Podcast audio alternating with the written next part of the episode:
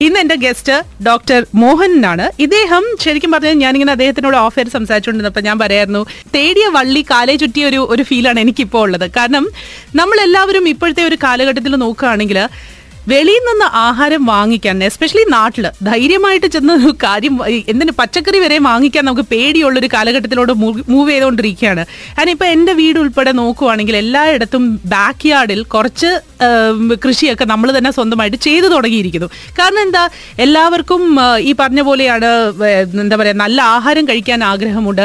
അതും ഹെൽത്തി ആയിട്ടുള്ള ആഹാരം കഴിക്കാൻ ആഗ്രഹമുണ്ട്. പെസ്റ്റിസൈഡ്സ് ഒന്നും ഇല്ലാത്തൊരു ആഹാരം കഴിക്കാൻ ആഗ്രഹമുണ്ട്. ആൻഡ് അതുകൊണ്ട് തന്നെ ശരിക്കും പറഞ്ഞാൽ ഇന്ന് അഗ്രികൾച്ചറിന് വളരെയധികം പ്രസക്തി ഏറിക്കൊണ്ടിരിക്കുന്ന ഒരു കാലഘട്ടമാണ്.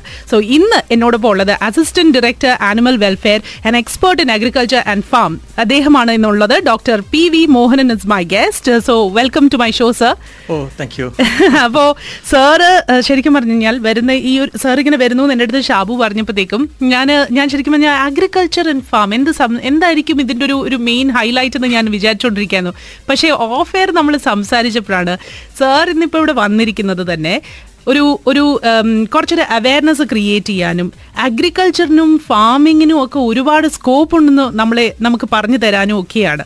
ആൻഡ് കഴിഞ്ഞ ദിവസം എന്റെ പേരൻസ് ഇവിടെ വിസിറ്റിലുണ്ടായിരുന്നു അപ്പോൾ വി വർ ടോക്കിംഗ് ശരിക്കും പറഞ്ഞാൽ എന്റെ വീട്ടിൽ കുറച്ച് കൂടുതൽ സ്ഥലമുണ്ട് സോ അച്ഛൻ പറയുന്നു പ്രായമായിപ്പോയി അല്ലെങ്കിൽ കുറച്ച് യങ് ആയിട്ടുള്ളൊരു ഒരു ഒരു കാലമായിരുന്നെങ്കിൽ അച്ഛൻ ഈ ഇതുപോലെ ഫാമിങ്ങും അഗ്രികൾച്ചറും ഒക്കെ വളരെ ഇഷ്ടമുള്ളൊരു കാര്യമാണ്. കാരണം അവരുടെ കാലഘട്ടത്തിൽ പശുവും കോഴിയും ഒക്കെ വീട്ടിലുണ്ടായിരുന്നു. പക്ഷെ ഇപ്പൊ പ്രായമായപ്പോഴത്തേക്കും പിന്നെ ഞാൻ നോക്കി നടത്താൻ കുറച്ച് ബുദ്ധിമുട്ടുണ്ട്.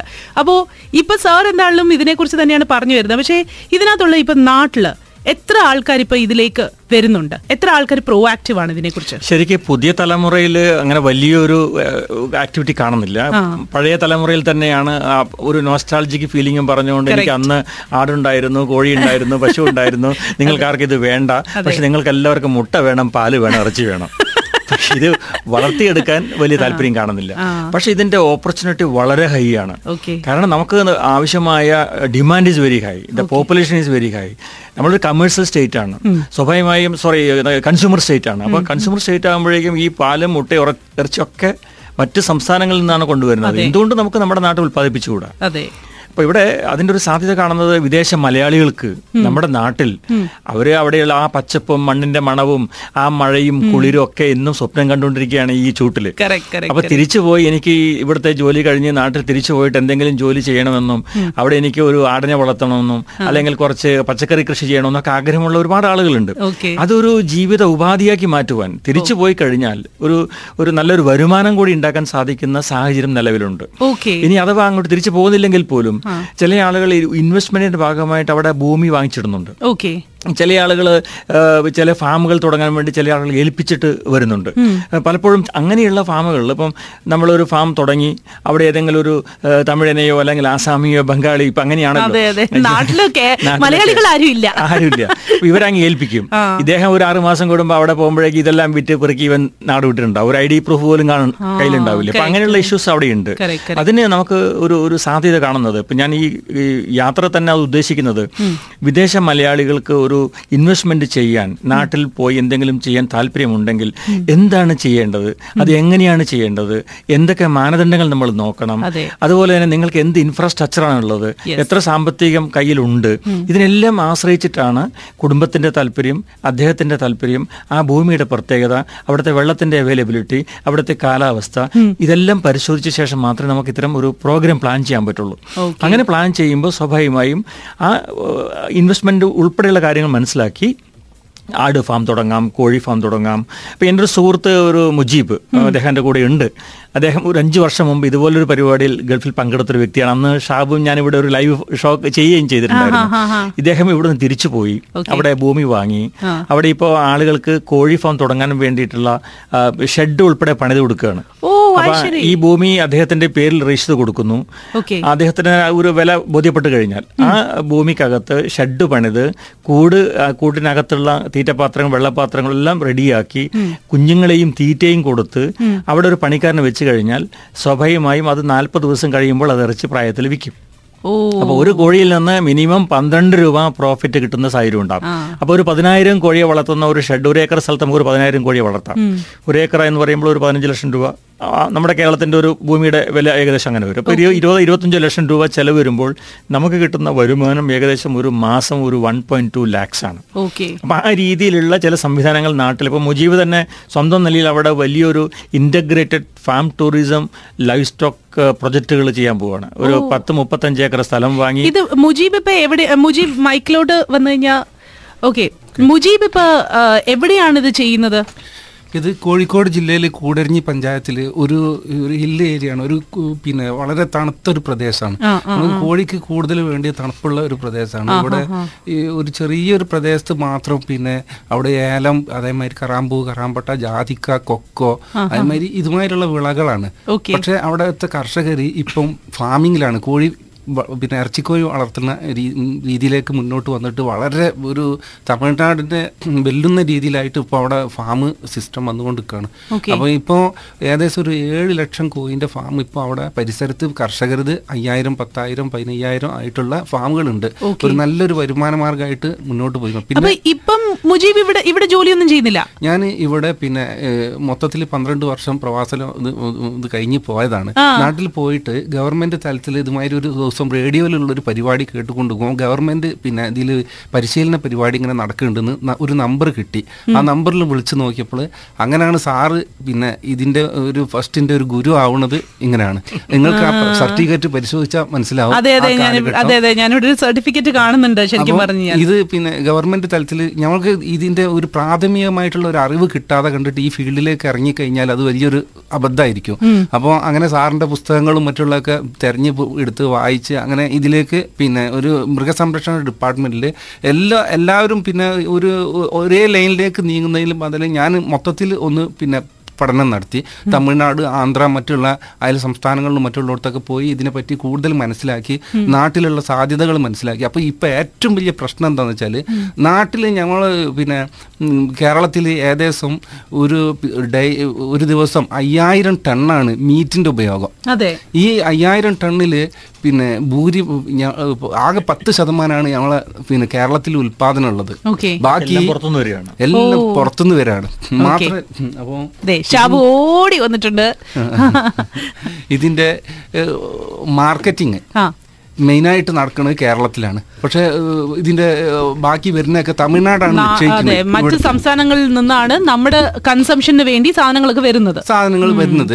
പക്ഷെ എനിക്ക് തോന്നുന്നു അത് മീറ്റ് മാത്രല്ല എനിക്ക് തോന്നുന്നു വെജിറ്റബിൾസും ഒക്കെ കണക്കല്ലേ എല്ലാം മൊത്തം. അപ്പൊ നമ്മളിവിടെ എന്താന്ന് വെച്ചാൽ ഇപ്പൊ രാജ്യത്ത് തന്നെ ഇന്ത്യയിൽ തന്നെ ആദ്യമായിട്ട് ഒരു വ്യാവസായിക അടിസ്ഥാനത്തിൽ സമ്മിശ്ര ലെവലിലുള്ള ഒരു കാർഷിക പ്രോജക്റ്റ് അതും പ്രവാസികളുടെ അണ്ടറിലായിട്ടാണ് ഇത് ഇപ്പൊ വന്നിട്ടുള്ളത്. മുപ്പത്തഞ്ച് ഏക്കർ സ്ഥലത്ത് അതിന്റെ ചീഫ് കൺസൾട്ടന്റ് ആണ് ഡോക്ടർ. സാറ് പിന്നെ ആൾ ഗുരു മാത്രമല്ല കേരളത്തിൽ ഇപ്പം ഇപ്പം നിലവിൽ പിന്നെ അല്ല പിന്നെ നിലവിൽ ഇപ്പം നിൽക്കുന്ന ലെവലിൽ എന്റെ ഒരു അറിവ് വെച്ചിട്ട് ഞാൻ ഒരുപാട് പിന്നെ യൂണിവേഴ്സിറ്റിയിൽ മറ്റുള്ളവർക്ക് ഒരുപാട് ആളുകളെ പരിചയം ഉണ്ടായിട്ട് ഈ ഫീൽഡിൽ ഒരു സമ്മിശ്ര ലെവലിൽ പഠനം നടത്തി മനസ്സിലാക്കിയ ഒരു ആണ്. മറ്റുള്ള അതാത് വകുപ്പുകൾ മാത്രം മനസ്സിലാവും. പോൾട്രി അച്ച പോൾട്രി മറ്റത് പെറ്റ് ഐറ്റംസ് അച്ച പെറ്റ് ഐറ്റംസ് അങ്ങനെയല്ല ഒരു ഒരു പൊതുവായിട്ടുള്ള രീതിയിൽ ഒരു പഠനം നടത്തിയിട്ടുള്ള. അപ്പോൾ സ്റ്റാർ സാർ തന്നെയാണ് ഇതിന്റെ ചീഫ് കൺസൾട്ടന്റ് ആയിട്ടുള്ള ലെവലിൽ നിൽക്കുന്നത്. ഓക്കെ ഞാൻ ഞാനൊന്ന് ഇടപെട്ടോട്ടെ? ഓക്കെ. കാരണം അല്ല ഡോക്ടർ അവിടെ കൈയടിച്ചാലേ മതി മതി മതി. എന്നെ കുറിച്ച് ഇനി പുകഴ്ത്തരുത്. നമസ്കാരം. നമസ്കാരം ഡോക്ടർ. അല്ല നമസ്കാരം പക്ഷെ മുജീബിന് മുജീബിനെ ആക്ച്വലി നമ്മൾ എന്താ പറയാ ഇരുത്തി ഇവിടെ സംസാരിച്ചതിന്റെ കാരണം എന്ന് പറഞ്ഞാൽ മുജീബ് ഇവിടെ പന്ത്രണ്ട് വർഷം ഇവിടെ തന്നെയായിരുന്നു. പ്രവാസ ജീവിതം പിന്നെ കഴിഞ്ഞിട്ട് അങ്ങോട്ട് പോയതാണ്. അവിടെ പോയി ഇപ്പൊ ശരിക്കും പറഞ്ഞാൽ ഫാമിങ്ങും കാര്യങ്ങളും ഒക്കെ ആയിട്ട് ഇപ്പൊ ഇതിന്റെ ഒരു ഒരു ഒരു പ്രൊപ്പഗേറ്ററായി ആയി അല്ല ഞാൻ മുജീബ് പറഞ്ഞതിന്റെ കൂടെ ആഡ് ചെയ്യാൻ വേണ്ടിട്ടാണ് കാരണം ഡോക്ടർ അവിടെ നിന്ന് മതി മതി മതി മുജീബ് എന്നെ പറയുന്നത് പ്ലീസ്. എന്നെ ഇരുത്തിക്കൊണ്ട്. അപ്പോ ഞാൻ വർഷങ്ങൾക്ക് മുമ്പ് ഡോക്ടറെ കാണുമ്പോൾ അതായത് കണ്ണൂർ വെയ്ക്കിന്റെ പരിപാടിയായിരുന്നു. അതെ, അതെ. അപ്പോൾ അതെന്ന് പറഞ്ഞു കഴിഞ്ഞാൽ ഈ പ്രവാസികൾക്ക് വേണ്ടിയിട്ടുള്ള കുറെ നൂതനമായ പ്രോജക്റ്റുകൾ ഒക്കെ സബ്മിറ്റ് ചെയ്യുന്ന ഒരു ഒരു സെമിനാർ പോലത്തെ ഒരു പരിപാടിയായിരുന്നു രണ്ട് ദിവസമൊക്കെ നീണ്ടുന്ന പരിപാടിയായിരുന്നു. അപ്പൊ അന്ന് ആദ്യമായിട്ടാണ് ഡോക്ടറും വൈഫും ഒക്കെ നമ്മുടെ സ്റ്റുഡിയോയിൽ വരുന്നു. അപ്പം സംസാരിക്കുന്നു. ഈ പറഞ്ഞ പോലെ തന്നെ ഡോക്ടറുടെ മേഖല എന്ന് പറയുന്നത് അനിമൽ ഹസ്ബൻഡറി ഒക്കെയാണ് എങ്കിൽ കൂടിയും നമുക്ക് ഇന്ന് വേണ്ട പരമ്പരാഗത കൃഷിയെക്കുറിച്ച് അതുപോലെ തന്നെ ഫാം ആട് വളർത്തൽ കോഴി വളർത്തൽ ഇതിനെയൊക്കെ കുറിച്ചൊക്കെ വ്യക്തമായ നിലപാടുകളുള്ള പ്രത്യേകിച്ചും കൃഷിയെക്കുറിച്ച്. എനിക്ക് അതാണ് കൂടുതൽ ഡോക്ടറോട് ഒരു പ്രത്യേകമായ ഒരു സ്നേഹം തോന്നുന്നത് ഞാൻ അതിനെ കുറിച്ചാണ് ചോദിച്ചു തുടങ്ങിയത്. കാരണം ഞാൻ പറഞ്ഞു തേടിയ വള്ളി കാലേ ചുറ്റിയ പോലെ. കാരണം കഴിഞ്ഞ ദിവസം എന്റെ പേരൻസ് ഇവിടെ ഉണ്ടായിരുന്നു. അപ്പൊ അച്ഛൻ ഇങ്ങനെ പറയുന്നത് നമ്മുടെ അവിടെ വീട്ടിൽ കുറച്ച് സ്ഥലമുണ്ട്. ഉണ്ട് പക്ഷെ പ്രായമായി. അതുകൊണ്ട് തന്നെ നമുക്കിപ്പോ ഒന്നും ചെയ്യാനുള്ള ഒരു ആരോഗ്യമില്ല. കറക്റ്റ് നോക്കിയപ്പോഴത്തേക്ക് ഇതിനു വേണ്ടിയുള്ള ആൾക്കാരെ ഉപയോഗിക്കണം. അതെ അതെ അതെ അതെ. പ്രവാസികൾ ഉപയോഗിച്ച് തുടങ്ങി. കാരണം എന്ന് വെച്ചിട്ടുണ്ടെങ്കിൽ ഇപ്പൊ മുപ്പത്തഞ്ച് ഏക്കർ സ്ഥലത്ത് ഇപ്പൊ വരുന്ന വെച്ചാൽ ഏകദേശം ഒരു ലക്ഷം കോഴിക്കുള്ള ഫാം അഞ്ഞൂറ് പോത്തിന് അഞ്ഞൂറ് പിന്നെ ആട് അര ലക്ഷം കാടക്കുള്ള ഫാം യമു ടർക്കി മുയൽ മാത്രമല്ല ഇതിന്റെ വേസ്റ്റ് ഏകദേശം പത്ത് ടണ്ണോളം ഈ ചാണകവും പിന്നെ ഞാൻ അതിലേക്കാണ് വരുന്നത്. ഡോക്ടർ ഒന്ന് രണ്ട് കാര്യങ്ങൾ നമുക്ക് കൃത്യമായി അറിയണം. ഒന്ന് ഞാനൊരു പ്രവാസിയാണ്. പന്ത്രണ്ട് വർഷമായി ഇവിടെ താമസിക്കുന്നു. എന്റെ മനസ്സിലൊരാഗ്രഹം തിരികെ നാട്ടിലേക്ക് പോകുന്നതിന് മുമ്പ് തന്നെ അവിടെ നമുക്ക് സ്വന്തമായി ഒരു അധികം വസ്തു വസ്തുവൊന്നുമില്ല എനിക്ക്. എനിക്കൊരു അഞ്ചു സെന്റ് പുരയിടം ഉണ്ടെങ്കിൽ ആ അഞ്ചു സെന്റിൽ എനിക്ക് ഒരു കൃഷി നടത്തണം. അതിനു വേണ്ട സൗകര്യം ഞാൻ ആരോട് ചോദിച്ചാൽ കിട്ടും. ഇതാണ് എല്ലാ പ്രവാസിയുടെ മനസ്സിലുള്ളത്. എനിക്ക് എവിടെ നിന്നാ കിട്ടും ഇപ്പൊ നമ്മുടെ ഒരുപാട് കൃഷി ഓഫീസൊക്കെ ഉണ്ട്. എങ്കിലും എവിടെ നിന്ന് കിട്ടും? നമ്മുടെ കേരള സർക്കാരിന്റെ ഒരു ഒരു പരിമിതി അതാണ്. ഇത്തരം സംരംഭകരെ സഹായിക്കുന്ന തരത്തിലുള്ള ഒരു ഒരു ഫുൾ ഫ്ലഡ്ജഡ് സിസ്റ്റം നമുക്കില്ല. ഓക്കെ ഇപ്പോൾ ഒരു ഒരു ഇൻവെസ്റ്റർ എനിക്ക് ഇന്ന് ചെയ്യണം എന്ന് ആഗ്രഹിച്ചു കഴിഞ്ഞാൽ ഇതിനെ സാങ്കേതികമായി കുറച്ച് കാര്യങ്ങൾ പറഞ്ഞു കൊടുക്കാൻ കൃഷി ഓഫീസറോ വെറ്റിനറി ഡോക്ടറോ ഒക്കെ ഉണ്ടാവുമെങ്കിലും ഒരു ടോട്ടാലിറ്റിയിലേക്ക് അതായത് ഒരു എ ടു സെഡ് കാര്യങ്ങൾ അതിന്റെ നിർമ്മാണം തുടക്കത്തിൽ പ്ലാനിങ് ഉൾപ്പെടെ അതിന്റെ ഷെഡ് നിർമ്മാണം അത് കഴിഞ്ഞിട്ട് ഇതിന്റെ ഈ ലൈഫ് സ്റ്റോക്കിന്റെ കളക്ഷൻ ഇതിന്റെ ബാക്കി റെയറിംഗ് ഉൾപ്പെടെയുള്ള എല്ലാ സാധ്യതകളും പറഞ്ഞു കൊടുക്കാൻ പറ്റുന്ന ഒരു സംവിധാനം നമുക്കില്ല എന്നുള്ളതാണ് ഈ മേഖലയിൽ ഏറ്റവും വലിയൊരു പരാജയം. പക്ഷേ എന്നെ പോലെയുള്ള കുറച്ച് ആളുകളെങ്കിലും പല സ്ഥലങ്ങളിൽ ഇതുവരെ ഫോണിൻ പ്രോഗ്രാമായിട്ടോ റേഡിയോ ആയിട്ടോ അല്ലെങ്കിൽ പുസ്തകരചനയിലൂടെയോ ഈ മേഖലയിലേക്ക് ആളുകൾ കൊണ്ടുവരുന്നു. ഒരു മുപ്പത് പുസ്തകം ഇതിനു വേണ്ടി തന്നെ എഴുതിയിട്ടുണ്ട് മായ. പുസ്തകം അതെ അതെ. അതിന് ഞാൻ ഷാബുനൂർ അറിയണം കൊണ്ടുവന്നിട്ടുണ്ട്. അതെ അതാണ് ഞാൻ കഴിഞ്ഞ പ്രാവശ്യം ചോദിച്ചതാണ് എനിക്ക് പുസ്തകം കിട്ടിയില്ല സാറിന്റെ പുസ്തകം എന്ന് പറയുന്നുണ്ടെങ്കിൽ ആരെങ്കിലും എന്നോട് ഇതിനെ കുറിച്ച് ചോദിച്ചിട്ടുണ്ട് ചോദിച്ചിട്ടുണ്ടെങ്കിൽ ഞാൻ അപ്പം പറഞ്ഞു പുസ്തകം ഷാബു ഞാൻ ഷാബുന് ചോദ്യത്തിന്റെ ഒരു മറുപടി ഞാൻ തുടങ്ങി വെക്കാം അപ്പോൾ ഒരു ഒരു സംരംഭകൻ നാട്ടിൽ തിരിച്ചുപോയി എന്തെങ്കിലും ചെയ്യണമെന്ന് ആഗ്രഹിക്കുന്നുണ്ടെങ്കിൽ ഞാൻ മേഡത്തോട് സംസാരിച്ചുകൊണ്ടിരിക്കുകയായിരുന്നു. അപ്പോൾ അദ്ദേഹത്തിന് നിലവിൽ എന്താണ് ഇൻവെസ്റ്റ്മെന്റ് ഉള്ളത്? ശരി. എത്ര സ്ഥലം പറമ്പിലുണ്ട്? അത് അഞ്ച് സെന്റ് മുതൽ അമ്പത് ഏക്കർ വരെ ആവാം. അഞ്ച് സെന്റുള്ള ഭൂമിയുള്ള ആളുകൾക്കുള്ള പ്ലാനിങ് വേറൊന്നാണ്. അമ്പത് ഏക്കറുള്ള ആളുകൾക്ക് വേറൊന്നാണ്. അപ്പോൾ ആ ലെവലിൽ ഒരുപാട് വ്യത്യാസം ഉണ്ടാവും. അഞ്ച് സെന്റ് ഭൂമിയുള്ള ആളുകൾക്ക് ഒരു വെർട്ടിക്കൽ ഫാമിങ്ങിലേക്ക് വരാം. അതായത് നമ്മുടെ വീട്ടിന്റെ ടെറസിന്റെ മുകളിൽ തന്നെ പല രീതിയിലുള്ള പച്ചക്കറിയും അതുപോലെ മത്സ്യകൃഷിയും ഇന്റഗ്രേറ്റ് ചെയ്യാം. അതുപോലെ താഴത്തെ ഈ അഞ്ച് സെന്റ് ഭൂമിയുടെ മുറ്റത്ത് ഒരു ഒരു നൂറോ ഇരുന്നൂറോ കാടയെ വളർത്താൻ വളരെ ചെറിയ സ്ഥലം മാത്രമേ ആവശ്യമുള്ളൂ. അപ്പോൾ ആ ഇൻഫ്രാസ്ട്രക്ചറിന്റെ അവൈലബിലിറ്റി അനുസരിച്ചിട്ടാണ് നമ്മൾ പ്ലാൻ ചെയ്യുന്നത്. നമ്മൾ പ്ലാൻ ചെയ്താൽ മാത്രം പോരാ ഈ ഈ ഉടമസ്ഥന് അത് താല്പര്യം കൂടി വേണം. അപ്പോൾ മേഡം പറയേണ്ട അച്ഛനെ കോഴി വളർത്തണം. ഞാൻ പറഞ്ഞു അച്ഛന് കോഴി വളർത്താൻ താല്പര്യമുണ്ടോ? ചോദിച്ചോ. അച്ഛന് താല്പര്യം ഉണ്ടെങ്കിൽ മാത്രമേ അതിനകത്ത് ഇറങ്ങിയിട്ട് കാര്യമുള്ളൂ. അപ്പോൾ ഇൻവെസ്റ്റർക്ക് താല്പര്യം ഉണ്ടാവണം അതിനുള്ള സംവിധാനങ്ങൾ ഉണ്ടാവണം സംവിധാനങ്ങളുണ്ടാവണം സംവിധാനങ്ങൾ ഉണ്ടാവണം ഈ കാര്യങ്ങളെല്ലാം പറഞ്ഞു കൊടുക്കാൻ ഒരാൾ വേണം. ഇത് മാത്രമേ നമുക്ക് ആവശ്യമുള്ളൂ. ഇതിന് ഇതിന്റെ ഒരു ഒരു ഇപ്പൊ ഇപ്പൊ പറഞ്ഞു. ഒരു പത്ത് കോഴിയോ അങ്ങനെ അല്ലെങ്കിൽ ഇപ്പൊ കാട ഇതിന്റെയൊക്കെ ഒരു ബേസിക് ആയിട്ടുള്ള ഒരു ഒരു ഇൻവെസ്റ്റ്മെന്റ് എത്രയാണ്? ഇപ്പോൾ കാടയുടെ കേസിലാണ് നമുക്കൊരു നൂറ് മുതൽ അഞ്ഞൂറ് കാട വരെ വളർത്താനായിട്ട് ഒരു മൂന്ന് ലക്ഷം രൂപ നാല് ലക്ഷം രൂപയുടെ ചിലവാണ് വരുന്നത്. അപ്പോൾ ആടിന്റെ കേസിലാണെങ്കിൽ ഞാൻ തന്നെ നാട്ടിൻപുറത്ത് പറയാറുണ്ട് ഒരു വീട്ടിൽ ഒരു രണ്ടോ മൂന്നോ ആടുണ്ടെങ്കിൽ നമ്മുടെ അടുക്കള വേസ്റ്റ് അതുപോലെ തന്നെ കുറച്ച് അസോള കൃഷി വീട്ടുമുറ്റത്ത് ചെയ്യാവുന്ന ഒരു കൃഷിയാണ് അസോള കൃഷി. നമ്മളെ വീട്ടിലുള്ള പലഹാരത്തിന്റെ ബാക്കി അത് പുട്ടിന്റെ കഷ്ണമായാലും കപ്പയായാലും ഈവൻ പച്ചക്കറി സോറി പച്ച നമ്മുടെ മത്സ്യക്കറി ഉൾപ്പെടെ ഇപ്പം കൂത്തുറമ്പിലൊരു പത്രവാർത്ത വന്നിരുന്നു മട്ടൻ കഴിക്കുന്ന മുട്ടനുണ്ട് മട്ടന്നൂർ അപ്പൊ ഇത് ഹോട്ടലിലുള്ള വേസ്റ്റ് എടുത്തിട്ട് ആടിനെ കൊടുക്കുന്ന ശീലമാണ്. ഇപ്പൊ എന്ത് കൊടുത്ത് ശീലിപ്പിച്ചാലും ആട് ആഹാരമായിട്ട് കഴിക്കും. അപ്പൊ ഒരു വീട്ടിൽ ഉള്ള അടുക്കള വേസ്റ്റും കുറച്ച് അസവളയും ഉണ്ടെങ്കിൽ ഒരു വീട്ടിൽ രണ്ടോ മൂന്നോ ആടിനെ വളർത്താൻ ബുദ്ധിമുട്ടുണ്ടാവില്ല. അപ്പൊ ഇതെല്ലാം നമുക്കൊരു ഇൻവെസ്റ്റ്മെന്റ് എന്ന് പറയാൻ കഴിയില്ല. അതേ സമയത്ത് ഒരു ഒരു ഏക്കറിയും അതിന് മുകളിലുമുള്ള ഒരു ഒരു എൻ ആർ ഐ ആണെങ്കിൽ ഇപ്പൊ നമുക്ക് കണ്ണൂരിൽ ഞാനൊരു സർവേ നടത്തിയപ്പോൾ മനസ്സിലായത്. കണ്ണൂർ കോഴിക്കോട് ഭാഗങ്ങളിൽ ഒരുപാട് വിദേശ മലയാളികൾ അവർക്ക് ഒരു ഇൻവെസ്റ്റ്മെന്റിന് വേണ്ടിയിട്ട് സ്ഥലം വാങ്ങിയിടുന്നുണ്ട്. അതെ. അപ്പോൾ രണ്ടായിരത്തി അറുന്നൂറ് ഏക്കർ സ്ഥലം ഇതുപോലെ വിദേശ മലയാളികളുടെ കയ്യിൽ കിടക്കുകയാണ്. വെറുതെ. വെറുതെ. കാരണം ഇവരെ വാങ്ങിക്കുന്നത് മിക്കവാറും കൃഷി നടത്തിക്കൊണ്ടിരിക്കുന്ന കുടിയേറ്റ കർഷകരിൽ നിന്നാണ്. ഇവരുടെ മക്കൾ ആരെങ്കിലും ഗൾഫിൽ പോവുകയോ അല്ലെങ്കിൽ ഇംഗ്ലണ്ടിൽ പോയി നഴ്സാവുകയോ ചെയ്യുമ്പോൾ പണം ഉണ്ടാവുകയും അച്ഛനും അമ്മയോട് ഇനി കൃഷി ചെയ്യേണ്ട. നിങ്ങൾ നല്ല ടൗണിലേക്ക് മാറിക്കോളൂ. അവർക്ക് അപ്പാർട്ട്മെന്റ് എടുത്ത് കൊടുത്ത് അവരെ അത് വിറ്റ് നാട്ടിൽ ടൗണിലേക്ക് കൊണ്ടുവരികയാണ്. പിന്നീട് അവർ അവിടെ ജീവിതം തുടങ്ങുകയാണ്. പക്ഷേ ഈ ഭൂമി കൃഷി ഭൂമി കൃഷി ചെയ്തുകൊണ്ടിരുന്ന ഭൂമി ഇന്ന് ഒരു മലയാളി കയ്യിൽ വിദേശ മലയാളി വാങ്ങിച്ച് അത് തരിശാക്കി കിടക്കുകയാണ്. ഇതിനെ ഫലപ്രദമായിട്ട് നമുക്ക് ഉപയോഗിക്കാൻ സാധിക്കുമെങ്കിൽ നമ്മുടെ നാടിന്റെ ഒരു വലിയ ഒരു ആ ഒരു കൺസ്യൂമർ സ്റ്റേറ്റ് എന്നുള്ള പ്രശ്നങ്ങൾക്ക് പരിഹാരം ഉണ്ടാകും. അതോടൊപ്പം തന്നെ റബ്ബർ. ഇപ്പോൾ റബ്ബറിന്റെ വില നമുക്കറിയാമല്ലോ ഇപ്പോൾ ഞാൻ കഴിഞ്ഞ മാസം മലേഷ്യ മലേഷ്യയിൽ പോയപ്പോഴും അവിടെയും റബ്ബർ ടാപ്പ് ചെയ്യാതെ കിടക്കുന്ന ഞാൻ കണ്ടു. കാരണം റബ്ബറിന്റെ ഒരു ഒരു പിന്നെ ലോകത്തിൽ മൊത്തം ഒരു വിഷയമാണ്. ഈ റബ്ബർ തോട്ടത്തിൽ നമുക്ക് ഒരുപാട് ഇന്റഗ്രേറ്റ് ചെയ്തിട്ടുള്ള ലൈഫ് സ്റ്റോക്ക് ഫാംസ് ചെയ്യാൻ സാധിക്കും. റബ്ബർ ബോർഡിന്റെ ആളുകൾ തന്നെ ഇപ്പോൾ എന്നെ വിളിച്ചിരുന്നു. അവർക്ക് റബ്ബർ തോട്ടത്തിൽ മുമ്പൊന്നും ഒരു ഒരു മരം പോലും വളർത്താൻ റബ്ബർ ബോർഡ് സമ്മതിക്കില്ല. ഇപ്പോൾ അവർ തോട്ടത്തിന്റെ മരത്തിന്റെ ഗ്യാപ്പിനകത്ത് ഷെഡ് കെട്ടിയിട്ട് ഇറച്ചിക്കോഴി വളർത്താമെന്ന് സംവിധാനം ആലോചിക്കുകയാണ്. അതുപോലെ തന്നെ ആട് വളർത്തുന്ന സംവിധാനം. തോട്ടത്തിന് ചുറ്റും വേലി കെട്ടി ഇതിനകത്ത് അഴിച്ചു വിടുകയാണ്. ആ രീതിയിലുള്ള ഒരു ഇന്റഗ്രേറ്റഡ് ഫാമിങ്ങിലുള്ള സാധ്യത നമ്മുടെ നാട്ടിലുണ്ട്. അപ്പോൾ ഈ ഭൂമിയെ ഫലപ്രദമായിട്ട് ഉപയോഗിക്കാൻ ആദ്യം വേണ്ടത് ഇൻവെസ്റ്റർ തയ്യാറായി മുന്നോട്ട് വരണം. ഇതിന് ഗവൺമെന്റിന്റെ അംഗീകാരം വേണ്ടി വരും. കാരണം ഇന്ന് ഫാം ലൈസൻസിങ് വളരെ സ്ട്രിക്റ്റ് ആണ്. ഇപ്പോൾ ഇരുപത് ആട് വളർത്താൻ ലൈസൻസ് വേണം. ഇരുപത്തൊന്ന് ആടാകുമ്പോൾ ലൈസൻസ് വേണം. ഇരുപത്തഞ്ച് മുയലിന് വേണ്ട ഇരുപത്തി ആറ് മുയൽ വളർത്താൻ ലൈസൻസ് വേണം. നൂറ് കോഴിക്ക് വേണ്ട നൂറ്റൊന്ന് കോഴിയെ ലൈസൻസ് വേണം. ഈ ലൈസൻസ് എടുക്കണമെങ്കിൽ ആദ്യം കെട്ടിടം പണിയണം. കെട്ടിടം പണിയാൻ കെട്ടിടം പണിയാൻ ലൈസൻസ് വേണം? ആ ലൈസൻസ് കിട്ടണമെങ്കിൽ പൊല്യൂഷൻ കൺട്രോൾ ബോർഡിന്റെ പെർമിഷൻ വേണം. അത് ഓരോ പന്നി ഫാം ആണെങ്കിൽ അത് ടൗൺ പ്ലാനിങ്ങിന് പെർമിഷൻ വേണം. അവിടെ അവിടെയാണ് എന്റെ ചോദ്യം വരുന്നത്. അതെ. നമ്മുടെ ദാക്ഷായണി ബിസ്ക്കറ്റ് പോലെ നമ്മൾ ഇതിന് ഇത് ഇതിനകത്തൊക്കെ എല്ലാ പ്രവാസിയും പറഞ്ഞു ഡോക്ടർക്കും അറിയാം ആ അത്തരം ചർച്ചകളിൽ പോരും എന്തെങ്കിലും ഒരു കാര്യം പറഞ്ഞു കഴിഞ്ഞാൽ പത്ത് ആടിനെ വാങ്ങി വളർത്തിക്കൂടെന്ന് വെച്ച് കഴിഞ്ഞാൽ പറയും ഓ അവിടെ ഒന്നും ശരിയാവൂലെന്നേ അതാണ് ആദ്യത്തെ കമന്റ് ഇപ്പൊ എല്ലാം ശരിയാവുമെന്ന് പറഞ്ഞൊരു സർക്കാർ വന്നിട്ട്. അപ്പൊ അതുകൊണ്ട് ഞാൻ ചോദിക്കുന്നത് ഡോക്ടർക്ക് ഡോക്ടറെ പോലുള്ള ആളുകളുടെ ഒരു ഒരു എക്സ്പെർട്ടീസ് ഒരു പക്ഷേ ഈ പുതിയ സർക്കാർ സർക്കാരിന് കൊടുക്കാൻ കഴിയുന്ന ഒരു ഒരു സജഷൻ എന്ന് പറയുന്നത് ഇതുപോലെ ഒരുപാട് ആളുകൾ മുന്നോട്ട് വരുന്നുണ്ടെങ്കിൽ അവർക്ക് വേണ്ടിയിട്ട് ഒരു സിംഗിൾ വിൻഡോ സംവിധാനത്തിൽ ഇതെല്ലാം പ്രോപ്പറായി നടപ്പാക്കാൻ വേണ്ടി ഇപ്പൊ ആളുകളുടെ മനസ്സിലുള്ള ആദ്യത്തെ ഒന്നും ശരിയാവൂല എന്നുള്ളത് എല്ലാം ശരിയാവും എന്ന് അവരുടെ മനസ്സിലേക്കാണല്ലോ അത് അപ്പോൾ അപ്പൊ അത് കൊണ്ടുവരാൻ വേണ്ടി അങ്ങനെ എന്തെങ്കിലും ഒരു സജഷനോ നല്ലൊരു ചോദ്യമാണ് ഷാബ് ചോദിച്ചിരിക്കുന്നത്. കാരണം ഒരുപാട് മലയാളികളുടെ മനസ്സിലുള്ള ചോദ്യമാണ്. അത് നാട്ടിലൊന്നും തുടങ്ങാൻ സാധിക്കില്ലെന്നാണ്. പക്ഷെ ഞാൻ ഈ പത്തിരുപത്തി ആറ് വർഷക്കാലത്തെ അനുഭവം കൊണ്ട് പറയാം സർക്കാരിന്റെ ഭാഗത്ത് ചില തീരുമാനങ്ങൾ എടുക്കേണ്ടിയിരിക്കുന്നു. അത് പുതിയ സർക്കാരിന്റെ വകുപ്പ് മന്ത്രി അത് ബോധ്യപ്പെടുത്താൻ ഞാൻ തയ്യാറാണ്. ഒരു ഉദാഹരണം ഞാൻ പറയാം. അപ്പോൾ കോഴി ഫാം തുടങ്ങാൻ ഇവിടെ നിയമം പറയുന്നത് ഫയർ ആൻഡ് സേഫ്റ്റിയുടെ പെർമിഷൻ വേണമെന്നാണ്. ആലോചിച്ച് നോക്കണം കോഴിക്ക് തീ പിടിക്കുമോ അതെ. കോഴി ഷെഡിന് തീ പിടിക്കുമോ അതൊരു വ്യവസായമാണോ? അല്ല. സ്വാഭാവികമായും ഇത്തരം കാര്യങ്ങളിൽ ഗവൺമെന്റ് കുറച്ചുകൂടി ക്രിയാത്മകമായി ചിന്തിക്കുകയും കർഷകർക്ക് അനുകൂലമായ നടപടിയെടുക്കുകയും വേണം. അപ്പോൾ അത് അത് മാത്രമല്ല അപ്പോൾ ഒരു സെന്റ് സെന്റ് സ്ഥലത്ത് പതിനഞ്ച് കോഴിയെ വളർത്താൻ പറ്റുന്നതാണ് ഗവൺമെന്റ് നിയമം. അപ്പോൾ ഒരേക്കർ ഏക്കർ സ്ഥലത്ത് നമുക്ക് ആയിരത്തഞ്ഞൂറ് കോഴിയെ വളർത്താൻ പറ്റൂ. അപ്പോൾ അത് മാറേ മാറേണ്ടിയിരിക്കുന്നു. അപ്പോൾ ഈ കെട്ടിട നിർമ്മാണ ചട്ടങ്ങളിൽ മാറ്റങ്ങൾ വരുത്തേണ്ടിയിരിക്കുന്നു. അതുപോലെ ഇതിന്റെ ലൈസൻസിങ് സമ്പ്രദായത്തിൽ മാറ്റങ്ങൾ വരുത്തേണ്ടിയിരിക്കുന്നു.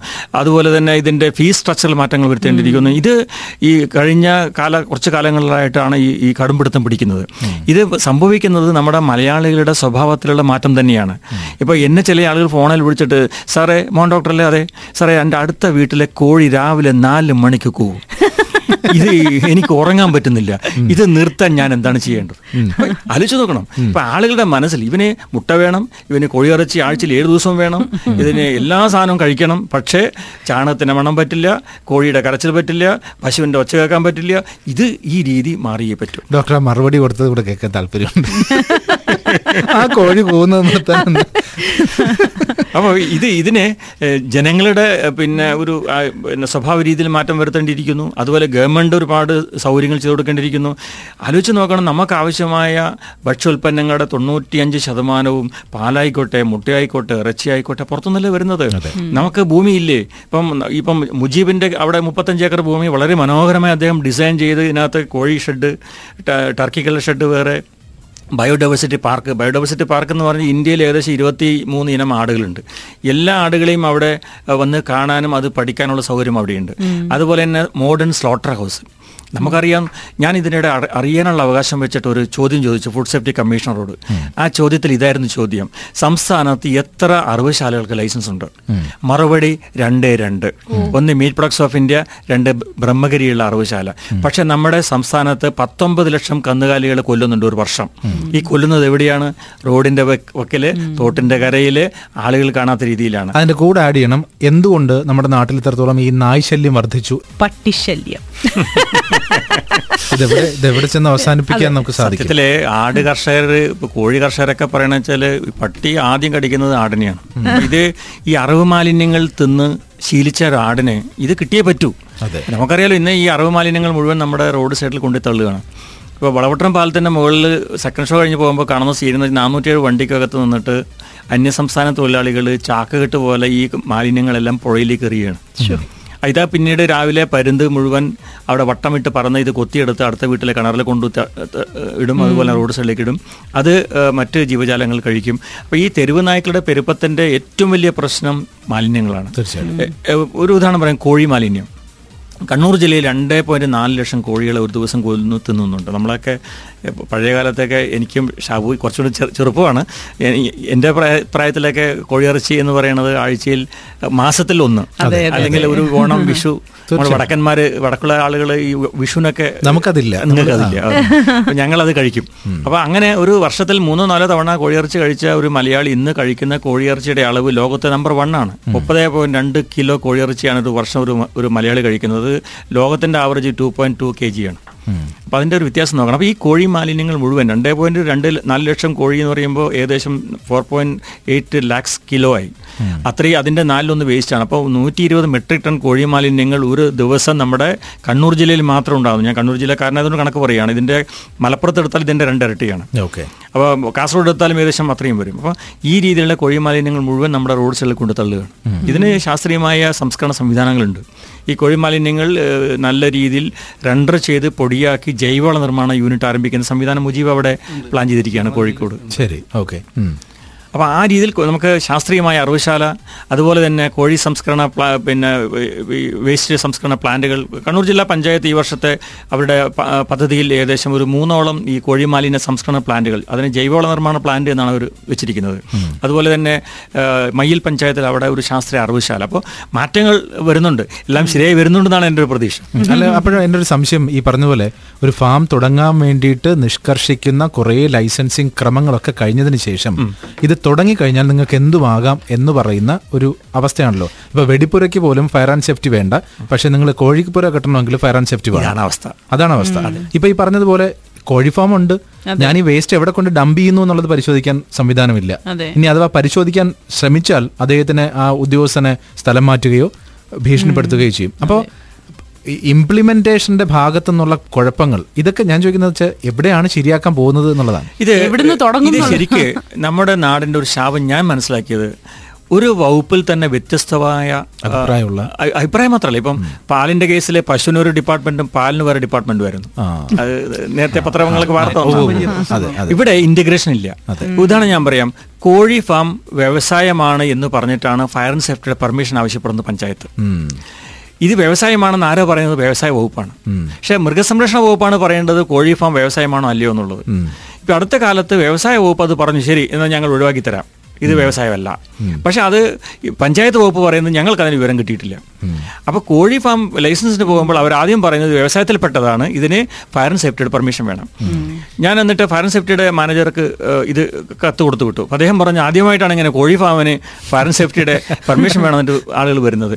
ഞങ്ങൾ കൊടുക്കാൻ തയ്യാറാണ്. പക്ഷേ ഈ അയ്യായിരം രൂപ വിലയുള്ള മറ്റേ സാധനം ഉണ്ടല്ലോ ഈ ഈ ഇത് ഫിറ്റ് ചെയ്യണം. ആലോചിച്ച് നോക്കണം കോഴി ഫാമിന് നമ്മൾ സാധാരണ ഫാക്ടറിയിൽ കാണുന്ന ഈ തീക്കെടുത്തുന്ന എക്സ്റ്റിങ്ക്യൂഷർ ഫിറ്റ് ചെയ്യണം എന്നുള്ളത് നമ്മുടെ ഉദ്യോഗസ്ഥന്മാരാണ് പഞ്ചായത്ത് സെക്രട്ടറിമാർ പറയുന്നുണ്ട്.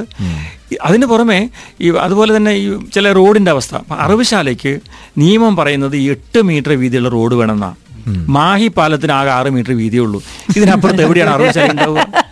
അപ്പൊ അറിവുശാല വേണമെന്ന് സർക്കാർ പറയുന്നു. നൂറ് മീറ്റർ ചുറ്റളവിൽ വീട് വീട് പാടില്ല. അപ്പൊ പഞ്ചായത്തുകൾക്ക് അറിവുശാല പണിയണം. അത് സ്റ്റാറ്റ്യൂട്ടറിയാണ് കോടതി വിധിയുണ്ട്. സുപ്രീം കോടതി ബഹുമാനപ്പെട്ട സുപ്രീം കോടതി വിധിയുണ്ട്. പക്ഷേ നമ്മുടെ നിയമങ്ങൾ മാറ്റം വരുത്തണം. ഞാനത് അന്വേഷിച്ചു. അന്വേഷിച്ചപ്പോൾ മനസ്സിലായത് ഈ നമ്മുടെ കോറയുണ്ടല്ലോ കല്ല് പൊട്ടിക്കുന്നത് അത് കുറച്ചും കൂടെ എക്സ്പ്ലോസീവ് ആയിട്ടുള്ള സംഭവമാണ്. അതിന് നിയന്ത്രണം കൊണ്ടുവരാൻ വേണ്ടിയിട്ട് ഇതിനെ എട്ട് മീറ്റർ ആക്കി. പക്ഷെ കോറി വരുന്ന ക്ലാസ്സിൽപ്പെട്ടതാണ് അറിവുശാല. ആ പക്ഷെ അത് അവർക്ക് മനസ്സിലായില്ല. അപ്പോൾ ഉദ്യോഗസ്ഥന്മാർക്ക് ഇപ്പോൾ ഞാൻ ഒരു ഉദാഹരണം പറയും. ഇപ്പോൾ കോഴി ഫാമിന്റെ ഏഹ്, ലൈസൻസിങ് സമ്പ്രദായം തീരുമാനിക്കുന്നത് വെറ്റിനറി ഡോക്ടറല്ല. അവിടെ ടൗൺ പ്ലാനിങ്ങിന്റെ എഞ്ചിനീയേഴ്സാണ് അവർക്ക് ഈ ജീവജാലങ്ങളുടെ ബയോളജിയോ കാര്യങ്ങളൊന്നും അറിയില്ല. അപ്പോൾ ഈ രീതിയിൽ ഇന്റഗ്രേഷൻ ഇന്റഗ്രേഷൻ ഇല്ല. സത്യത്തിൽ ഒരു ഫാം ലൈസൻസിങ് സമ്പ്രദായം ഇതിന്റെ എഞ്ചിനീയർ വേണം വെറ്റിനറി ഡോക്ടർ വേണം അതുപോലെ എൽ എസ് ജിയുടെ ആളുകൾ വേണം. ഇവർ കൂട്ടായി ഇരുന്ന് പ്രപ്പോസൽ തയ്യാറാക്കി. ഇപ്പോൾ പുതിയ ഗവൺമെന്റ് വരികയാണെങ്കിൽ ഞാനിത് മന്ത്രിയുടെ ശ്രദ്ധയിൽ കൊണ്ടുവരാൻ തയ്യാറാണ്. അല്ല അത് വേണമെന്ന് പറഞ്ഞത് അതുകൊണ്ടാണ് നമ്മളിപ്പോൾ ഒരു ഒരു പ്രത്യേക മേഖലയെക്കുറിച്ച് സംസാരിക്കുന്നുണ്ടെങ്കിലും ഇത് കേട്ടുകൊണ്ടിരിക്കുന്ന എനിക്കും നിങ്ങൾക്കും ഒക്കെ അറിയാം. ഇതൊരു ഒരു ചെറിയൊരു ഒരു വിഷയമാണെങ്കിലും ഇത്രയോ വിഷയങ്ങൾ ഇതുപോലെയുണ്ട് അപ്പോൾ ഇന്റഗ്രേഷൻ ഇന്റഗ്രേഷൻ വേണ്ട ഏരിയകളുണ്ട്. രണ്ട് വകുപ്പ് മന്ത്രിമാർ ഈ പറഞ്ഞ പോലെ പശുവിന് ഒന്ന് പാലിന് വേറൊരു മന്ത്രി. അപ്പൊ ഇത് രണ്ടുപേരും കൂടി ഒരുമിച്ച് പോയാലേ പറ്റൂ. അതുപോലെ നെല്ലിന് ഒരു മന്ത്രി പിന്നെ അരിക്ക് വേറൊരു മന്ത്രി. വളത്തിന് വേറൊരു മന്ത്രി. വേറൊരു മന്ത്രി. ഇവർ മൂന്നുപേരും അടിയും കൂടി ആവുകയാണെങ്കിൽ ഒരു കാരണവശാലും അവിടെ ഒന്നും അപ്പൊ അതുകൊണ്ട് അപ്പോൾ തീർച്ചയായിട്ടും ഈ പറഞ്ഞതുപോലെ തന്നെയാണ്. ഇപ്പൊ ഒരു സർക്കാരിന് സമർപ്പിക്കാനുള്ള കുറെ നിർദ്ദേശങ്ങളുടെ ഭാഗം കൂടിയാണ് ഈ ചർച്ച. തീർച്ചയായിട്ടും. ഓക്കെ. ആൻഡ് ഇനിയിപ്പോ ദേ ഇവിടെ കുറച്ച് പേരൊക്കെ ചോദിച്ചിട്ടുണ്ട്. ഇപ്പൊ ഇൻവെസ്റ്റ്മെന്റ് ചെയ്യണമെങ്കിൽ എങ്ങനെയാണ് നമ്മൾ സാറിനെ കോൺടാക്ട് ചെയ്യേണ്ടത് എന്ന് ചോദിച്ചിട്ടുണ്ട്? എന്റെ നമ്പർ ഇവിടെ പറയാമെങ്കിൽ ഞാൻ പറയാം. പക്ഷെ ഇപ്പൊ തൊട്ട് അടിച്ചു തുടങ്ങും. ഉറക്കം ഉണ്ടാവത്തില്ല. അത് കേരളത്തിൽ നമ്പർ എവിടെ കിട്ടില്ല. ഒരു കാര്യം ചെയ്യും. ഇമെയിൽ ഐ ഡി കൊടുക്കുന്നതായിരിക്കും ഏറ്റവും. ഓക്കെ ശരി. ടൈപ്പ് ചെയ്യണമെങ്കിൽ ആ, പറഞ്ഞോളൂ. D R Mohanan. ഡോക്ടറിന്റെ ഡി ആർ ആണ്. D R Mohanan.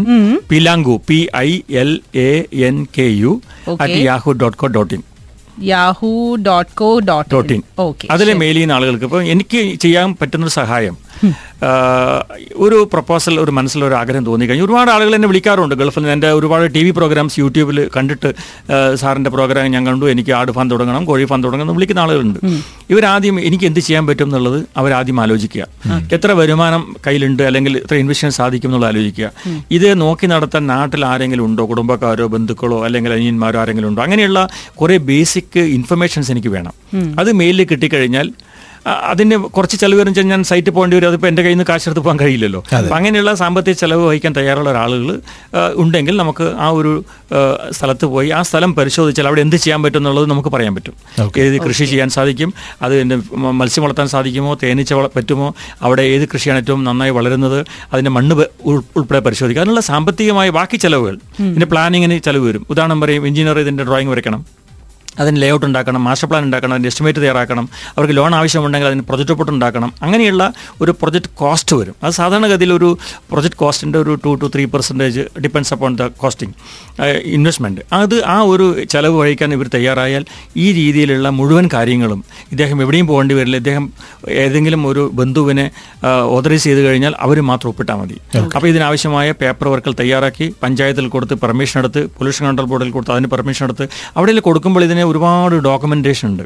ഒരു പൊല്യൂഷൻ കൺട്രോൾ ബോർഡ് കൊടുക്കുമ്പോൾ അതിന് ടോപ്പോഗ്രാഫിക്കൽ ഡ്രോയിങ് വേണം എത്ര മാലിന്യം ഉണ്ടാവുന്നുള്ള കാര്യം പ്രൊജക്ട് പോർട്ടൽ പറഞ്ഞിരിക്കണം അതിന്റെ എല്ലാ കാര്യങ്ങളും ശാസ്ത്രീയമായി അപ്ലോഡ് ചെയ്യണം. എന്നാൽ മാത്രമേ അവർ പെർമിഷൻ തരൂ. ഇത് ചെയ്തു കൊടുക്കുന്ന അപൂർവം ആളുകളേ ഉള്ളൂ. അപ്പം ഇങ്ങനെ ചെയ്ത് കൊടുത്തു കഴിഞ്ഞാൽ അവരാകെ ചെയ്യേണ്ട കാര്യം ഇത് മോണിറ്റർ ചെയ്യാൻ അവരെ കുടുംബത്തിൽപ്പെട്ട ഒരാളെ ചുമതലപ്പെടുത്തി വെച്ച് കഴിഞ്ഞാൽ മോശമല്ലാത്തൊരു വരുമാനം ഈ വിദേശ മലയാളിക്ക് ഉണ്ടാകും. നാട്ടിൽ ആറുമാസം കൂടുമ്പോഴോ ഒരു വർഷം കൂടുമ്പോഴോ തിരിച്ചു പോകുമ്പോൾ സ്വന്തം പറമ്പിൽ ആടും കോഴിയും ഒക്കെ ഇങ്ങനെ മേയുന്ന ഒരു സംവിധാനം ഒരു ഒരു സംശയം കൂടി. നമ്മളിപ്പോൾ എത്രമാത്രം സഫീഷ്യന്റ് ആണ്? ഈ ആട് കോഴിയൊക്കെ നമുക്ക് ആവശ്യമുള്ളതിന്റെ എത്ര പെർസെന്റേജ് ആണ് നമുക്ക്? ഇത് ഇത് ഞാൻ നേരത്തെ കണക്ക് പറഞ്ഞല്ലോ. നമുക്ക് ഐ സി എം ആറിന്റെ കണക്കനുസരിച്ചിട്ട് പാലിന്റെ കണക്ക് പറയുകയാണെങ്കിൽ ഒരു മനുഷ്യന് ഏകദേശം ഇരുന്നൂറ്റി എഴുപത് മില്ലി പാൽ ഒരു ദിവസം കുടിക്കണം എന്നാണ് അത് ത്രീ ഹൺഡ്രഡ് വരെ പറയുന്നുണ്ട് ഇപ്പോൾ അവൈലബിലിറ്റി ടു തേർട്ടി മില്ലിയാണ് പോപ്പുലേഷൻ ഈസ് ഇൻക്രീസിങ് കന്നുകാലികളുടെ എണ്ണം കുറഞ്ഞു വരികയാണ്. രണ്ടായിരത്തി ഏഴിൽ നമുക്ക് പതിനെട്ട് ലക്ഷം കാലികൾ ഉണ്ടായിരുന്നത്. ഇന്നിപ്പോൾ രണ്ടായിരത്തി പതിമൂന്നിലത് പന്ത്രണ്ട് ലക്ഷമായിട്ട് ചുരുങ്ങി. ആടിന്റെ എണ്ണം കുറഞ്ഞു വരുന്നു. അതിന്റെ ആടിന്റെ എണ്ണം കുറയാൻ കാരണം ആടിന്റെ ഉൽപ്പാദനത്തിന് കൂടുതലായിട്ട് കൊല്ലുകയാണ്. അടർച്ചയുടെ ഭയങ്കര ഡിമാൻഡുള്ള ഒരു വസ്തുവാണ്. അതുപോലെ മുട്ടയുടെ കേസ് പറയുകയാണെങ്കിൽ നമുക്കൊരു മനുഷ്യൻ ഒരു പ്രായപൂർത്തിയായ ഒരാൾ അര മുട്ടയും കുട്ടികൾ ഒരു മുട്ടയും കഴിക്കണം. നമ്മുടെ മുട്ടയുടെ അവൈലബിലിറ്റി അറുപത്തി നാലാണ് നമുക്ക് നൂറ്റി അൻപത് മുട്ട വേണം. So huge gap is there അതുപോലെ തന്നെ ഇറച്ചിയുടെ കേസിലാണെങ്കിൽ ഒരു മനുഷ്യൻ മുപ്പത്തിനാല് ഗ്രാം ഇറച്ചി കഴിക്കണം. നമുക്ക് അവൈലബിലിറ്റി ആയിട്ടുള്ള പതിനാല് ഗ്രാമാണ്. അപ്പോൾ ആ ഒരു ഗ്യാപ്പ് ഉണ്ട്. അപ്പോൾ അതിന്റെ ഭാഗമായിട്ട് ഇപ്പോൾ കണ്ണൂർ ജില്ലയിൽ തളിപ്പറമ്പിൽ അവിടെ കുറേ ആളുകൾ ചേർന്നിട്ട് അവിടെ ഒരു ഒരു എൻ ആർ ഐ സംരംഭം ആരംഭിക്കാൻ പോവാണ്. അവിടെ അറിവുശാല. ഇപ്പം അറിവുശാലയുടെ വിഷയം ഞാൻ നേരത്തെ പറഞ്ഞു. ഒരാൾ അറിവുശാല എന്ന് പറഞ്ഞു കഴിഞ്ഞാൽ ജനങ്ങൾ മുഴുവൻ എതിർക്കും. പക്ഷേ ഈ അറവുശാലയിലുള്ള മാലിന്യങ്ങൾ വലിച്ചെറിഞ്ഞ് തെരുവുനായ്ക്കൾ വരുമ്പോഴും ജനങ്ങൾ എതിർക്കും. അപ്പം ഇവരെ ഇത് എങ്ങനെ ബോധ്യപ്പെടുത്താൻ സാധിക്കും? അപ്പം അറിവുശാലയ്ക്ക് ജനങ്ങൾ പാർപ്പിക്കാത്ത താമസിക്കാത്ത. പ്രദേശം കണ്ടെത്തി അവിടെ പണിയണം. അപ്പോൾ അവിടെ ചപ്പാരപ്പടവ് കടന്നപ്പള്ളി പണപ്പുഴ പഞ്ചായത്തിന് അതിർത്തിയിൽ അവർ ഒരു ആറേക്കർ സ്ഥലം കണ്ടെത്തി. നൂറ് മീറ്റർ ചുറ്റുള്ള വീടില്ലാത്ത പ്രദേശമാണ്. അപ്പോൾ യാതൊരു ബുദ്ധിമുട്ടുമില്ലാത്ത രീതിയിൽ ശാസ്ത്രീയ അറിവുശാല ഡിസൈൻ ചെയ്യാൻ വേണ്ടിയിട്ട് അവർ മുന്നോട്ട് വന്നിരിക്കുകയാണ്. ഒരു അഞ്ച് പത്ത് കോടി രൂപ കോസ്റ്റ് വരും. അതിനകത്ത് ഫാം ഉണ്ടാവും ആട് ഫാം ഉണ്ടാവും കോഴി ഫാം ഉണ്ടാവും പോത്തിന്റെ ഫാം ഉണ്ടാവും. ആ രീതിയിലുള്ള ഇൻവെസ്റ്റ്മെന്റ് അവർ വിദേശ മലയാളികളുടെ ഒരു സഹായത്തോടു കൂടി അവരുടെ ഇൻവെസ്റ്റ്മെന്റിൽ ചെയ്യാൻ വേണ്ടി മുന്നോട്ട് വന്നിട്ടുണ്ട്. എനിക്ക് തോന്നുന്നത് ഒരു വർഷത്തിനകത്ത് അത് ഫങ്ഷനിങ് ആവും. ഓക്കെ അപ്പോൾ എന്തായാലും ഇതൊരു നല്ല ഇൻവെസ്റ്റ്മെന്റ് തന്നെയാണ് നല്ലൊരു സംരംഭം കൂടിയാണ് എല്ലാവർക്കും തുടങ്ങാൻ പറ്റിയ ഒരെണ്ണം തന്നെയാണ്. കാരണം ഒന്നുമില്ലെങ്കിലും നമുക്കൊക്കെ നമ്മുടെ ഈ പറഞ്ഞ പോലെയാണ് ഒരു ആറ് മാസം കഴിയുമ്പോൾ അല്ലെങ്കിൽ എട്ട് മാസം കഴിയുമ്പോൾ നമ്മൾ നാട്ടിൽ പോകുമ്പോഴത്തേക്കും നമ്മുടെ വീട്ടിൽ തന്നെ നമുക്ക് കൃഷി ചെയ്യാനും അതേപോലെ നമ്മളുടെ ഒരു ഒരു ഒരു എന്താ പറയുക പശുവും ആടും ഒക്കെ കാണുന്നത് എപ്പോഴും ഒരു സന്തോഷമുള്ള ഒരു കാര്യം തന്നെയാണ്. സോ എനിവേസ് അപ്പോൾ ഇനി ബാക്കിയുള്ളവർക്ക് തീർച്ചയായിട്ടും ഇനി സാറിനെ ഒന്ന് ഒന്ന് കോൺടാക്ട് ചെയ്യണം എന്നുണ്ടെങ്കിൽ ഡോക്ടറിന്റെ ഷോർട്ട് ഫോമാണ് D R Mohanan Pilanku at Yahoo dot co in dot in എന്നുള്ളതാണ് email I D okay mobile number കൂടി പറയാം. ഇത് കഴിഞ്ഞതിന് ശേഷം വിളിക്കാം വേണമെങ്കിൽ. Zero nine okay double four okay seven double zero seven double zero five zero four zero five zero four zero